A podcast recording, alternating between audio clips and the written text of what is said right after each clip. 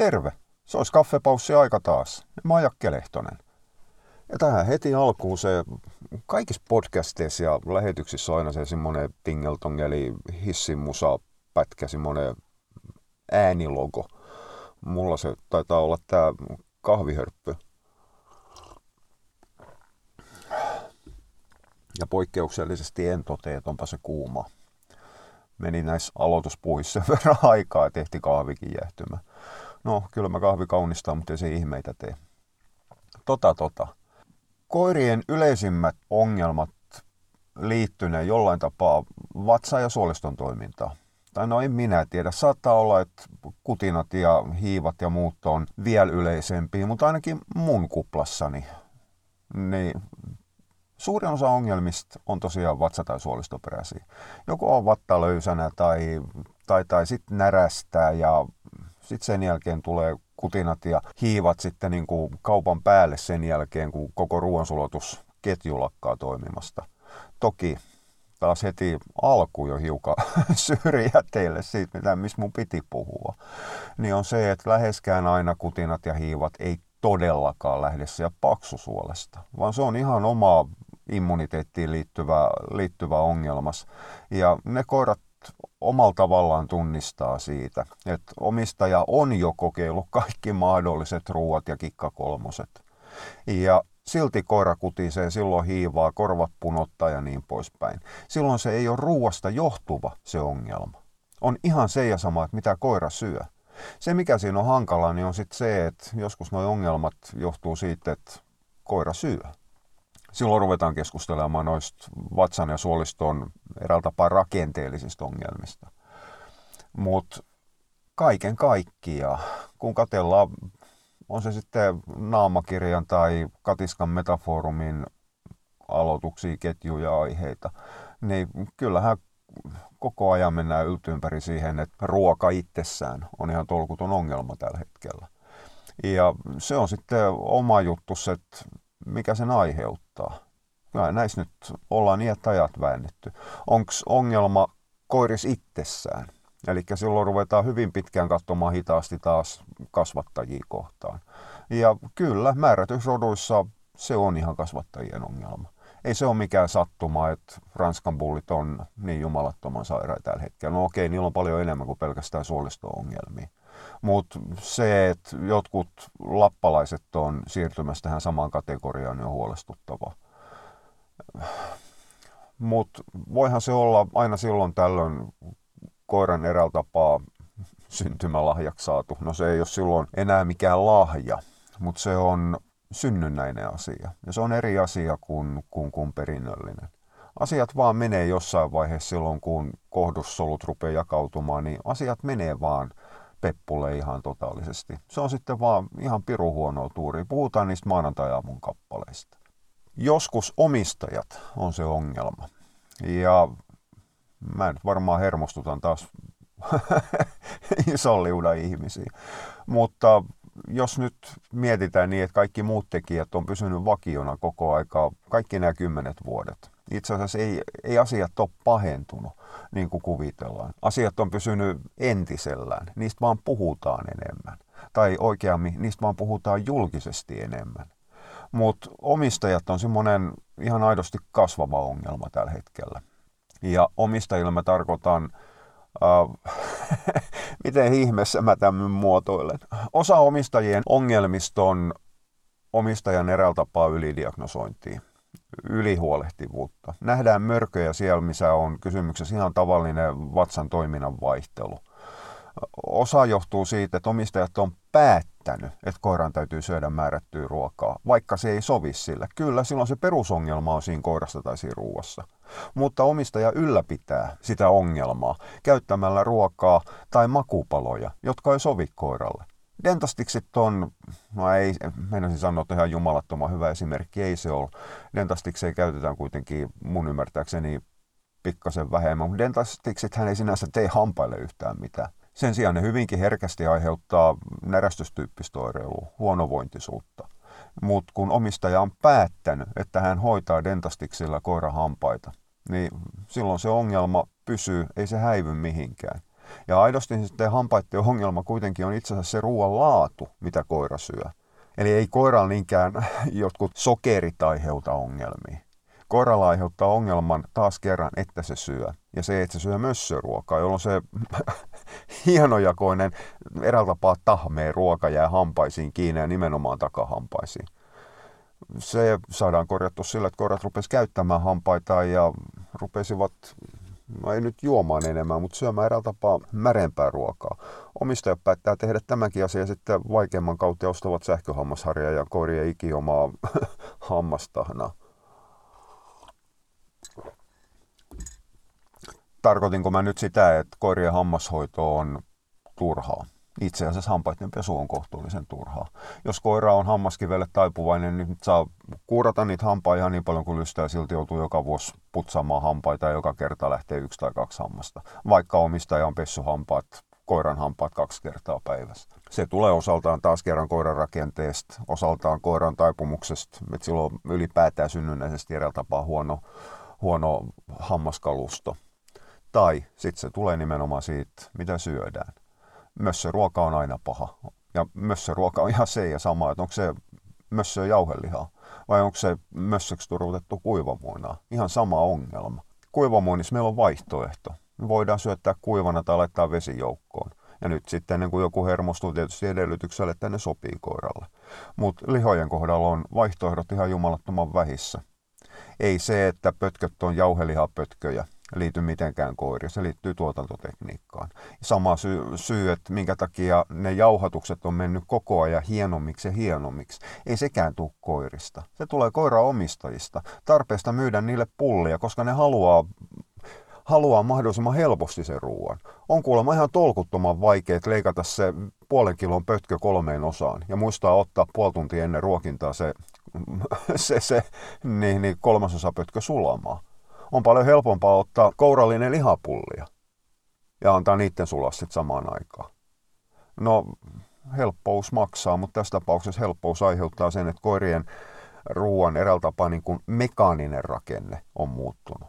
Ja se, että tämä mekaaninen, tämä mekaaninen rakenne on typerä termi, mutta en mä ole oikein keksinyt siihen mitään sellaista järkevääkään. Eli palalihat kontra hienoksi jauhetut jauhelihat tai vastaan rouheet. Vaihtoehtojahan olisi vaikka kuinka. Se, että mikä sitten on taloudellisesti järkevää tuottaa, niin se on sitten toinen juttu. Kyllä mä niin kuin tuottajia ymmärrän. Se, että tarvitsisi tehdä kolme eri tuotantolinjaa sen mukaan, että tehdäänkö palalihaa, rouhelihaa vai jauhelihaa, vai tehdäänkö jauhelihaa pulliin varten. Ei siitäkään nyt yhtään mitään tule. Rea- realismi on, on kuitenkin se. Ostajakunnat on silloin liian pieniä joka tuotteessa. Pakkohan sitä on kaventaa, mutta kyllä mä oon hiukan sitä mieltä, että ehkä on parempi sanoa mitä, tai olla sanomat, mitä mieltä mä olen. Mutta ei, ei ne ratkaisut aina välttämättä ole asiakkaiden eduksi. Eli kyllä siinä mennään niin kuin enemmältikin kauppien ja tuotannon voittomarginaali edellä, mutta se on, on, on toinen juttu. Mutta kuitenkin nämä ruokavalinnat on myös sellaisia, mitkä sairastuttaa koiria. Ja silloinhan ei muutoksia tehdä tai valintaa ei tehdä koiran perusteella. Eihän se terveen koiran kohdalla ole mitään merkitystä. Ne syö ihan mitä tahansa. Ja sehän se ongelma onkin, kun ne syö monta kertaa mitä tahansa. Sellaistakin, mikä ei ole ruokaa. Mutta omistaja on ongelma. No sitten on tietysti omistajaongelmissa nämä korvien välijutut. Enkä nyt tarkoita sitä määrättyä hysterisointia siitä, että koiralla on hiukan vatta sekaisin. Se, että jos koiralla on vatta sekaisin joka päivä, niin se on asia, mitä saakin hiukan hysterisoida. Mutta se, että jos koiralla on vatta silloin tällöin löysä, niin mentäs sitten. Harvemmalla omistajallakaan tuupaa tulee niin kuin tuommoisen sarjatuotantotehtaan nolla toleranssivaihtelulla. Ei koirat yhtään sen kummallisempia ole. Mutta mä tarkoitan lähinnä semmoista määrättyä kiirettä, stressiä, asuinolosuhteet vaihtelee. Kaikki koirat ei ylipäätään kestä kaupunkiolosuhteita, vaikka mikä olisi. Osa koirista ei kestä itse asiassa maaseudulla asumista, koska ne reagoi kaikkiin pahuksen supikoiriin, kettuihin ja muihin, mitä tuolla pöpelikössä kulkee. Mutta enemmältikin omistajien määrätty tarve harrastaa koirien kanssa saattaa olla ongelma, mikä sairastuttaa sen koiran. Ei harrastamisessa sinänsä mitään vikaa. Mä oon tehnyt sitä huomattavan paljonkin ja jopa ammattimaisesti. Mutta mä olen aina käyttänyt koiria, jotka kestää sen. Jos koira ei kestä sitä työtä, niin se vaihtaa huusholliin.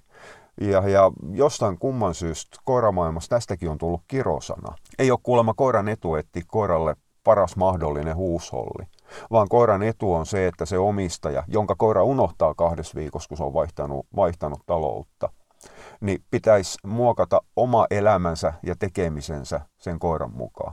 Ja silloin kun koiraa ei muuteta ja omistaja ei muuta omia tekemisiään ja koira sairastuu, niin sitten ruvetaan etsimään jostain kolmannelta, muulta eläinlääkäriltä ja niin poispäin. Oikeastaan se marssijärjestys on just päinvastoin eläinlääkäriltä, joltain muulta ja sitten sen viimeiseksi mulle.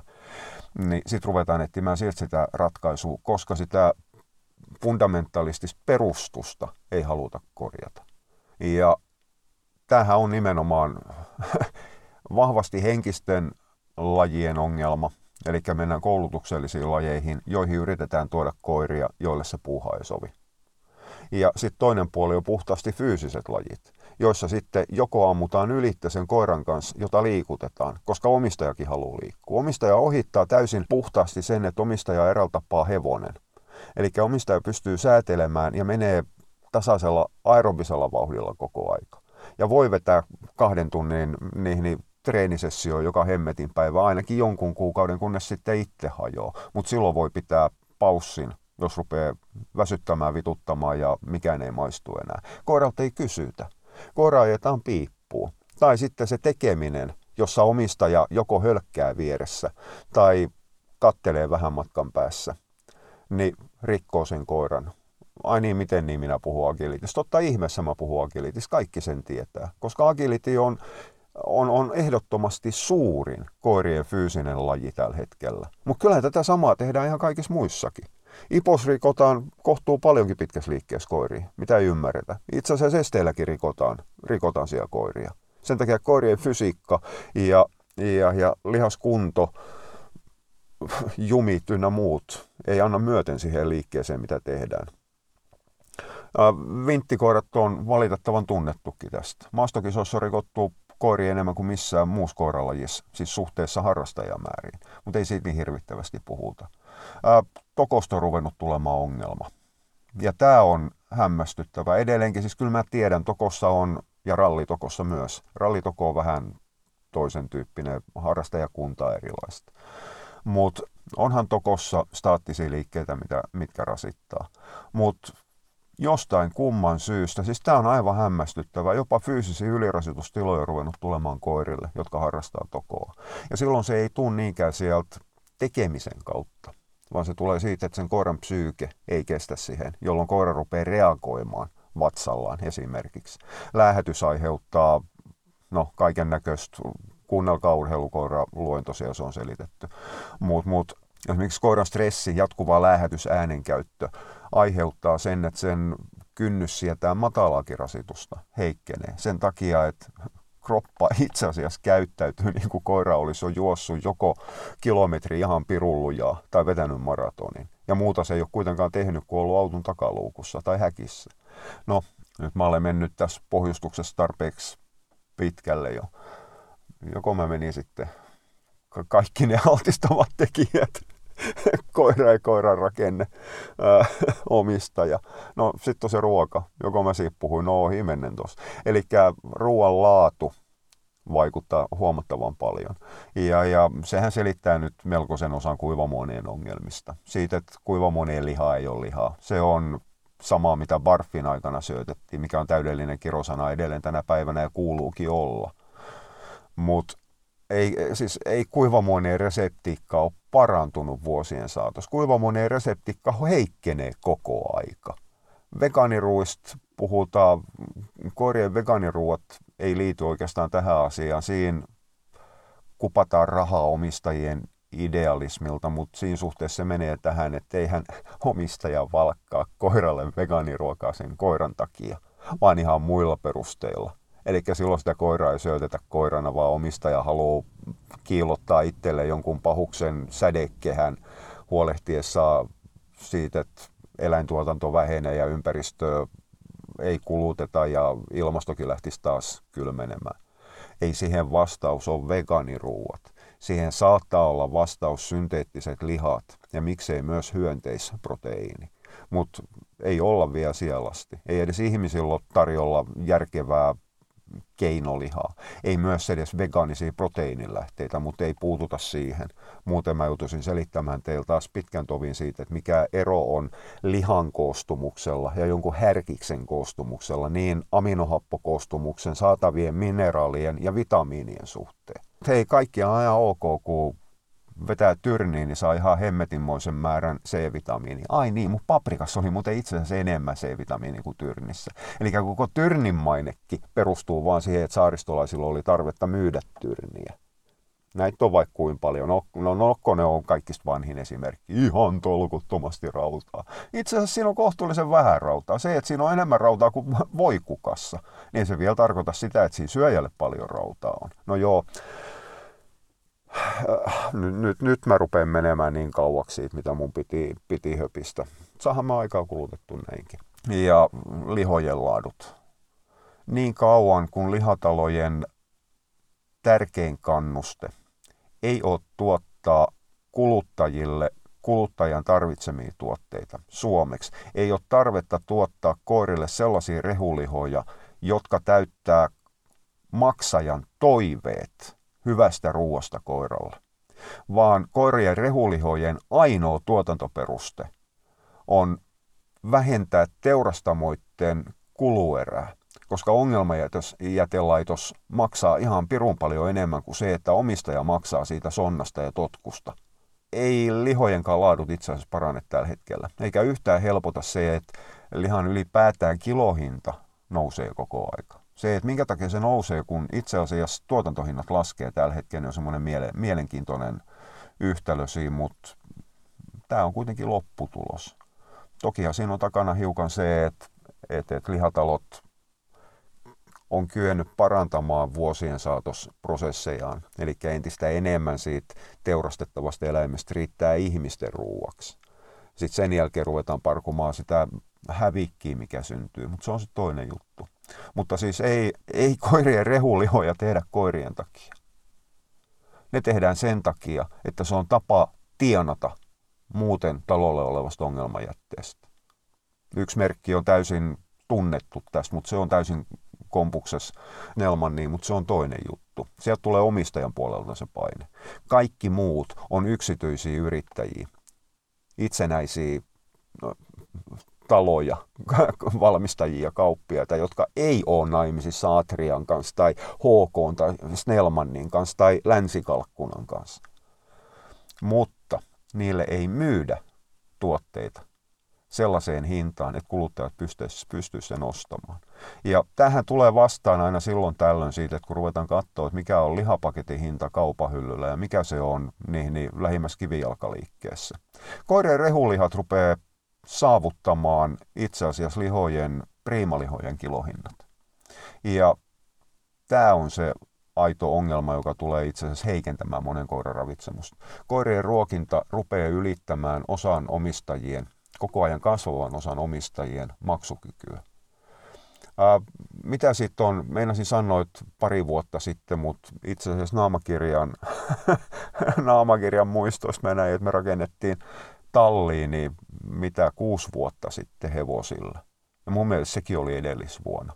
Ja mä olen tämän, tämän, tämän hintavertailun tehnyt vähintään kymmenen vuotta ennen kuin meidän talli lähti. Eli tämä on ihan tolkuttoman vanhaa tietoa. Mutta mä laskin aikanaan meidän koirien kulutuksesta semmoisen keskiarvoisen kaavan. Ja silloin, no se oli aika, jolloin vielä myytiin viidentoista kilon säkkejä. Ei kaksitoista pilkku viisi kilon säkkejä sen takia, että se oli näppärä tapa kuivamuonavalmistajalla itse asiassa tehdä hinnankorotus. Siis tätä on tehty ihmispuolellakin jättäjät. Ja, ja yksi toinen syy oli lavakuviot ja lavapakkaus. Eli se oli logistiikan vaatimus, että säkkikoko täytyy saada pienemmäksi. Taas kerran tehtiin kuluttajalle maksullinen päätös, joka ei liity siihen maksavaan, painotus sanalla maksavaan asiakkaaseen yhtään mitenkään.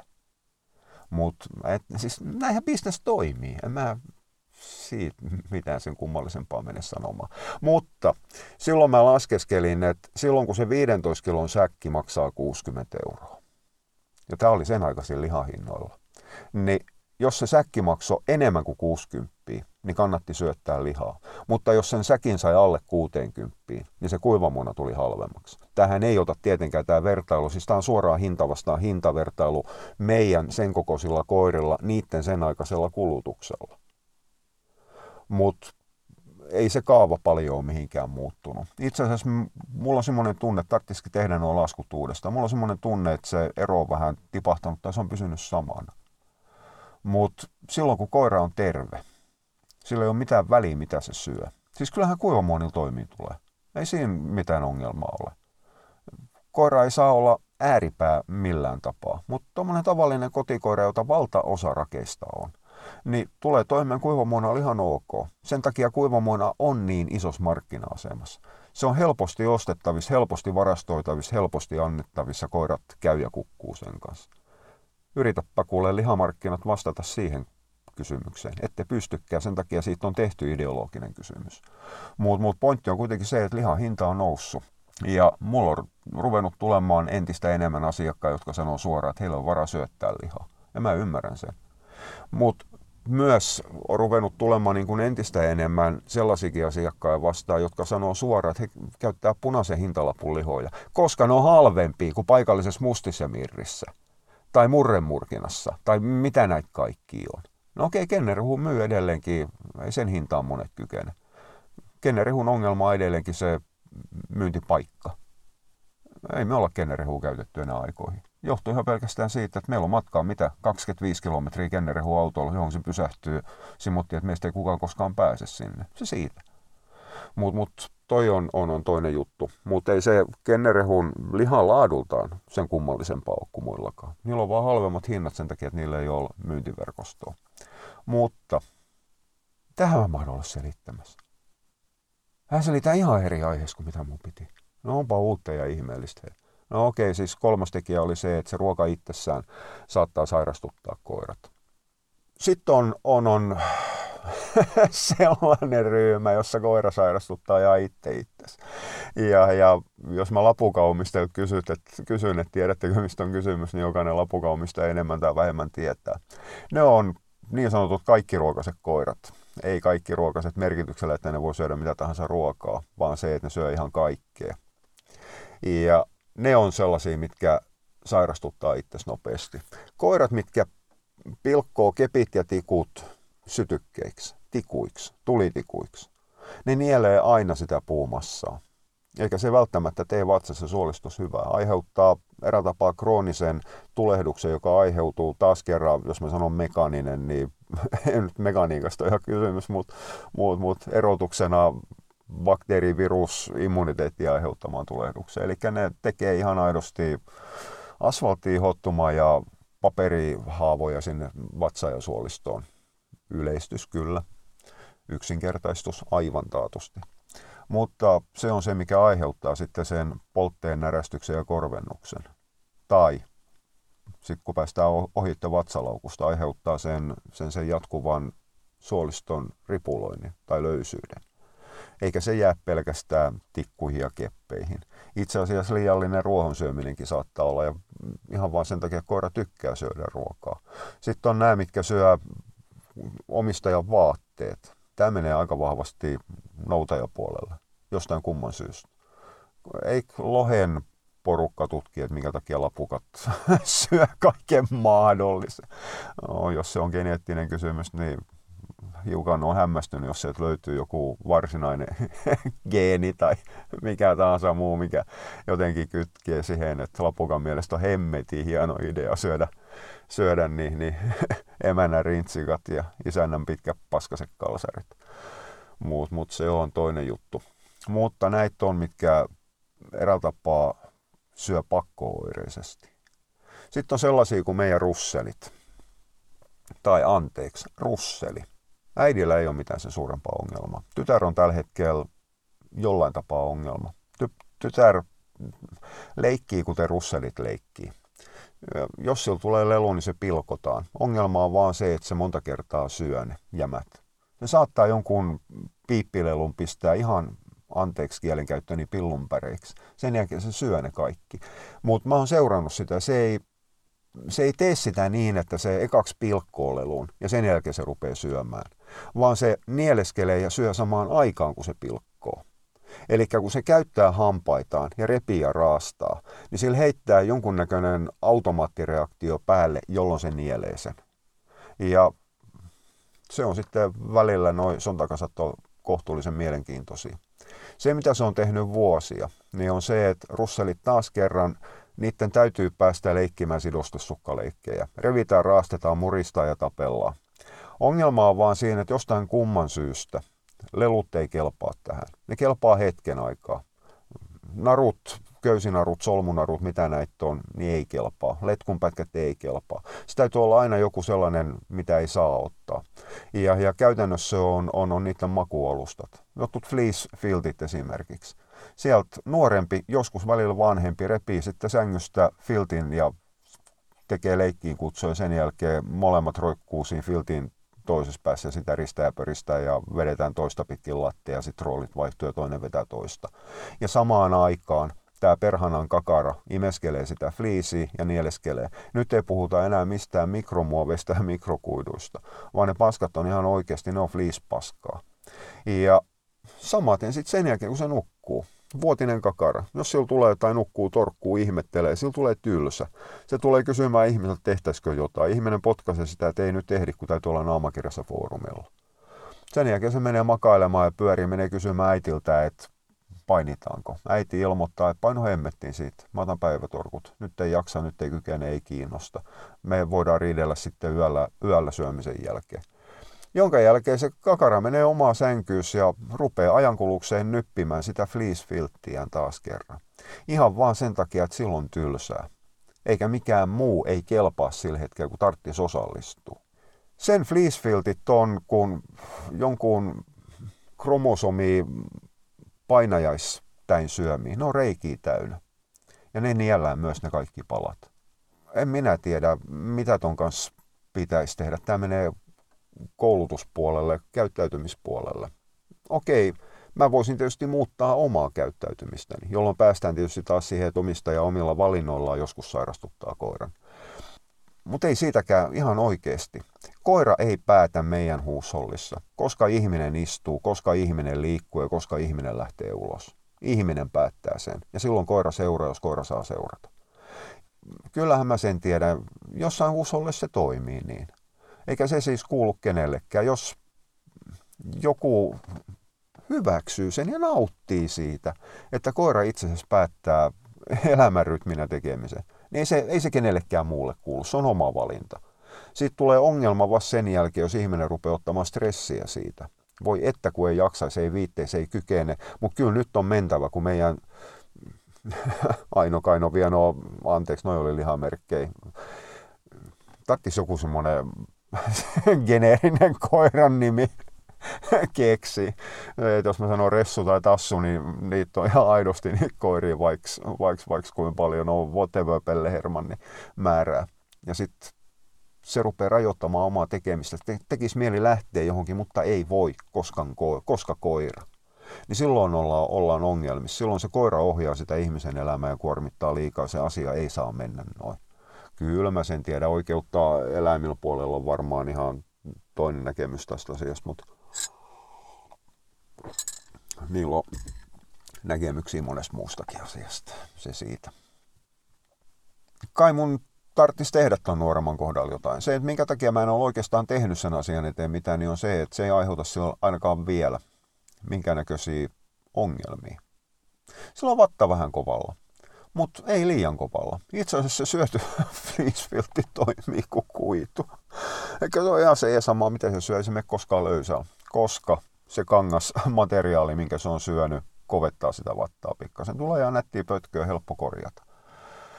Välillä se pinnistäminen voi viedä vähän kauemmin aikaa kuin joku toinen kerta, mutta se ei ole sinänsä ongelma. Siitä saattaa tulla vuosien saatos ongelma. Ja, ja jos mä sitten kolmen vuoden päästä teen päivitykseen kaffepaussiin, missä mä vingun meidän nuoremman russelin kroonisissa suolisto-ongelmissa, niin tiedätte, mistä se johtuu. Siitä, että mä en reagoinut nyt. Mutta en mä oikein tällä hetkellä motivoidu tekemään. Mutta kun noissa kaikissa on sitten taas yhteisenä tekijänä, tekijänä se, että se on enemmältikin käytösongelma. Kun siis toki, ja nyt mä hyppään taas sivuteille hetkeksi aikaa, toivottavasti mä muistan palata takaisin tähän lähtöpisteeseen. Kun onhan yhden lajin fakta sekin, että koirat laiduntaa, syö tikkuja, syö multaa, syö maata, syö kankaita, kankaita ja kaikkea muuta sen takia, että niillä on huono olo. Silloin se on sijaistoiminta. Mutta silloin niillä koirilla on muitakin oireita. Tämä on asia, mikä täytyy pitää koko ajan mielessä. Pelkkä syöminen, jonkun muun kuin ruoan syöminen, ei sinänsä kerro vielä oireista. Se kertoo sijaiskäyttäytymisestä, eli koira pyrkii syömään mitä tahansa saadakseen sen huonon olon pois. Mutta silloin koiralla täytyy olla muitakin oireita. Sillä täytyy olla määrättyyn ärästyspohjaisessa käyttäytymisessä, sillä täytyy olla ylipäätään suoliston toiminnassa ongelmia. Jos koira on muuten täysin terve ja se syö mitä sattuu, niin silloin se ei ole huonovointisuuden ja sairauden lääke, peitto, miten se haluaa miettiä. Tämä on semmoinen ihan selvä, selvä painotusero. Se, että siitä syömisestä, nyt mä pyörin ympyrää jo, saattaa tulla ongelma, ongelma sitten pidemmän ajan myötä, niin on itse asiassa kohtuullisen yleistäkin. Mutta silloin ongelma ei ole siinä, että koiralla olisi joku hemmetin allergia tai koiralla olisi paha autoimmuuniongelma. Ongelma on siinä, että koiralle ei ole löyty aikanaan kuonokoppaa päähän. Kyllä kuonokoppa on yksi ratkaisu. Se kuonokoppa on ratkaisu sisälläkin. Ja kyllä mä voisin tuolla Russellilla käyttää kuonokoppaa, mutta en mä vaan jaksa, viitti. Ihan vaan sen takia, että tuossa käytöksestä ei ole tullut, tullut vielä ongelma. Tämän te haluaisitte kuulla. Meidän pihalla kävelee västäräkki tällä hetkellä. Mä en ole nähnyt niitä aikoihin. Mä luulin, että ne on, on, on. Siis nythän on elosyyskuun vaihde, kun mä höpisen tätä. Ihan vaan siis niin kuin tulevaisuuden varalta. Ja, ja mä luulin, että ne on häipynyt jo. Nyt ei ainakaan toi kaveri ole. Joo. Niin, niin. Mihinkähän pisteeseen mun piti, piti palata siihen käytöspuoleen. Elikkä lähdetään liikkeelle siitä, että että sitä ei närästä, sille ei ole huono olo, että se sen takia söisi, vaan siitä, että se on, on, on koulutuksellinen ja käyttäytymispuolen ongelma. Ja tässä tulee sitten mun rajoitukset vastaan. Mä tiedän paljon suurin piirtein kaikesta. Jos mä en tiedä jotain, niin mä selvitän perusasiat. Käytännössä melkein aina kaikesta. Mä tiedän jonkun verran jo islantilaisista villapaidoistakaan, vaikka mä en osaa sen enempää puikkoja käyttää kuin mitä joskus kansakoulun puolella. Mä olen sellaisenkin ihmeen käynyt kuin kansakoulu. Niin, niin poikalapsille opetettiin käsitöistä. Mä oon joskus yläasteella, sit kun mä pääsin sinne asti, niin se oli yläaste, niin, niin virkannut itselleni jonkun pahuksen kaulaliinan. Se onkin ihan hirvittävän vaativa juttu, mutta silloin ne kaksi kilometriä pitkä kaulaliinat oli yhden lajin pop-muoti. Ainakin niissä piireissä, missä mä kuljin tukka päässä huutaen, no joo, kaljaärki, jos ei kukaan uskonut silloin, että se joskus mukaan oikeasti toteutuisi. No, joka tapauksessa. Mutta silti mä tiedän jotain perusteita islantilaisista villapaidoista. Ihan vaan sen takia, että se tuli vastaan, enkä mä tiennyt siitä, mitä mä selvitin. Ja, ja pitkä alustus siihen, että mä tiedän jonkun verrankin, miten koirien käyttäytymistä muutetaan, muokataan, koitetaan parantaa ja miten koiria koulutetaan. Mutta mä oon ihan hemmetin huono siinä asiassa. Kyllähän mä kaksikymppisenä luulin, että musta tulee hyvä koiran kouluttaja. Edelleenkään musta ei tullut. Laiska ja kärsimätön. Kyllä jokainen tietää, mikä yhdistelmä se on, että kun ruvetaan tekemään, tekemään koiran koulutusta. Eihän siitä tule lasta ja lammasta. Vanhemmiten mä luulin, että mä voisin lähteä uudestaan tekemään sitä, koska pinna on parantunut vuosien saatossa, Siperia opettanut ja kantapäät on kovettunut niin sanotusti. No, se, että mut on kärsimättömyys sillä tapaa vähän vähentynyt, mutta mä oon edelleenkin ihan jumalattoman laiska. Elikkä ei siitäkään yhtään mitään. Jos mä rupean koirat, kouluttaa koiraa, niin mä päätän yhtäkkiä, että se täytyy pitää henkisiä lepopäiviä ja sit menee kolme kuukautta, niin mä muista tehdä yhtään mitään. Tästä tulee se määrätty neuvottomuus ja se tulee monessakin suhteessa. Mä kykenen elämään sen neuvottomuuden kanssa, että mitä ihmettä mä tekisin tuon russelikakaran kanssa. Koska mä tiedän, että se fliisin syöminen on hyvä asia, vaikka se ei aiheuta nyt ongelmia. Mutta se neuvottomuus tulee vastaan ihan totaalisen useasti silloin, kun soittaa asiakas. tai minä soitan asiakkaalle pääsääntöisesti näin päin, jonka koiran ongelma on nimenomaan käytössä käyttäytyminen. Silloin mä en pysty korjaamaan tai mä en pysty antamaan edes työkaluja, millä sitä lähdettäisiin purkamaan sitä tilannetta, koska ollaan alueella, jota mä en osaa. Mä kykenen kyllä antamaan jonkunnäköiset vinkit ja neuvot ja ohjeet, miten niitä tulipaloja sammutetaan, miten sitä ongelmaa lähdetään, tai siis ongelman seurannaisia lähdetään parantamaan. Mutta siitä ei ole mitään hyötyä, jos se ongelma ei poistu. Voidaan miettiä omistajan kanssa tuntitolkulla eri lihojen vaihtoehtoja, eri kuivamuonia, eri lisiä, niiden kaikkia komboja, miten haetaan ruokinnan ääripäät, että löydetään se kultainen keskitie, mitä voidaan sen koiran kohdalla toteuttaa, kunnes selviää tai saattaa selvitä, että ongelma ei ole ruoka. Ongelma on sen koiran sisuskalu, jolloin se on eläinlääkärin homma korjata se tavalla tai toisella. Mutta kun ongelma on se, että koira syö kiviä ja käpyjä ja tikkuja, niin se on ihan se ja sama, koska se turhanpäiväinen syömä, syömä, blä, blä, blä, syömäksi kelpaamattoman syöminen on se ongelma. Ei sitä pystytä ravinnolla korjaamaan. Ja se, mikä mua huolestuttaa tällä hetkellä, on noissa muissa, ketkä häärää täällä samalla bisneksellä, että ne silmä kirkkaana selittelee paksusuolen bakteerikannan häiriöistä. Paksusuolen bakteerikannat, no, ne on epä, epäsopivat ja pielessä siellä kasvaa sellaista suolistohiivaa. Niin sitten sen jälkeen koira rupeaa sit syömään hulluna tikkuja kiviä. Kakkamarjat syö. Se saattaa syödä niitä sen takia, että sillä on huono olo, mutta sekään ei useimmiten johdu mistään paksusuolen bakteerikannasta. Se, että se bakteerikanta saattaa mennä seka- sekaisin, on aina seuraus. Se on seuraus siitä perussyystä. On se sitten alemman vatsaportin refluksi tai on se sitten I B D tai, tai, tai niin sanottu vatsalaukun matala tai liikahappoisuus, mikä tahansa. Se saattaa sitten sotkea sen, sen, sen paksusuolen bakteerikannan, joka sitten promoo käytännössä useimmiten sitä määrättyä löysyyttä, ripulointia, nopeita suolta. Mutta se on aina seuraus. Huomasitte, että mietin hiivan pois siitä. Kyllä, hiiva itse asiassa suunnattoman harvoin, kaikesta huolimatta, niin on paksusuolen bakteerikannan aiheuttama. Se on semmoinen mukava selitys, eikä siinä mitään. Se on todennäköisesti nyt viisisataa ihmiskädet pystyssä, että niin, mutta selitithän se meillekin. Niin selitin. Mutta mä oikasin mutkia, koska oli paljon helpompaa selittää sitä sitä kautta, kun ruveta selittämään syvemmin, mitä epäsopiva ruoka, sopimaton ruoka sille koirayksilölle aiheuttaa. Mutta siinä mennään taas kerran jo niin syvälle asiaan, että et, et se rupeaa menemään sekaisin, sekaisin ihan kaikilta. Mutta silloin, kun teillä on koiralla on närästystä, mitä tahansa suolistovatsaoireita, niin koittakaa lähteä nyt ihan ensimmäiseksi, vaikka ette puukkaiskaan multa, ja itse asiassa kannattaa puukata multa eikä, mutta toi oli mainoskatko. Mut, mut miettikää lähinnä ne ensimmäiset niin kuin kolme asiaa. Onko koirassa joku elimellinen vika, jolloin on ihan se ja sama, mitä se syö? Koska ongelma on siinä, että se syö. Ja sen te saatte selville ääripäitten kanssa.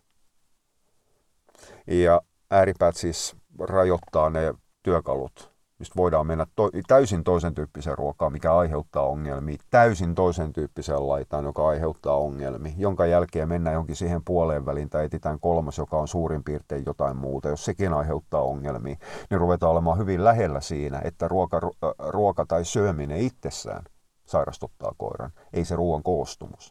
Sen jälkeen mietitte, että onko se ruoan, nimenomaan se ruoan koostumus. Ja se tulee vastaan silloin, jos erityyppinen ruoka sopii tai ei sovi. Niin silloin se on joko ruoan raaka-aineet tai se ruoan mekaaninen koostumus. Eli kuin omana nappulat, nappula koko ja niin poispäin. Tähän samaan, vaikka mä oon puhunut siinä mitään, mä niputa myös ruoka-ajat. Siis ylipäätään se ruokinnan tekniikka. No itse asiassa se menee varmaan tuohon ensimmäiseen ruuasta riippumattomiin. Ei, en mä yritä nyt tehdä mitään hemmetin verkkokurssia, missä mä selitän enemmän tai vähemmän, yritän selittää määrätyssä asiassa kaiken. Kyllä te, joko te ymmärrätte tai ette, mutta se on podcast-elämä sellaista. Ja sitten sen jälkeen te joudutte menemään jossain vaiheessa peiliin eteen ja katsomaan itseänne silmiä ja miettimään, että olenko minä se ongelma. Jos pääsette siihen, että kysymys ei ole ruuasta ja koira syö siis mulla hajoaa ajatus nyt tällä hetkellä. Mua rupeaa, te halusitte kuulla tämän. Mä oon juonut niin paljon kahvia, että mun rupeaa olemaan tolkuton pissahätäkin tässä. No ettei, että mä yritän, yritän saada tämän jumalattoman äkkiä pakettiin. No on tässä jo aika pistääkin tämä pakettiin.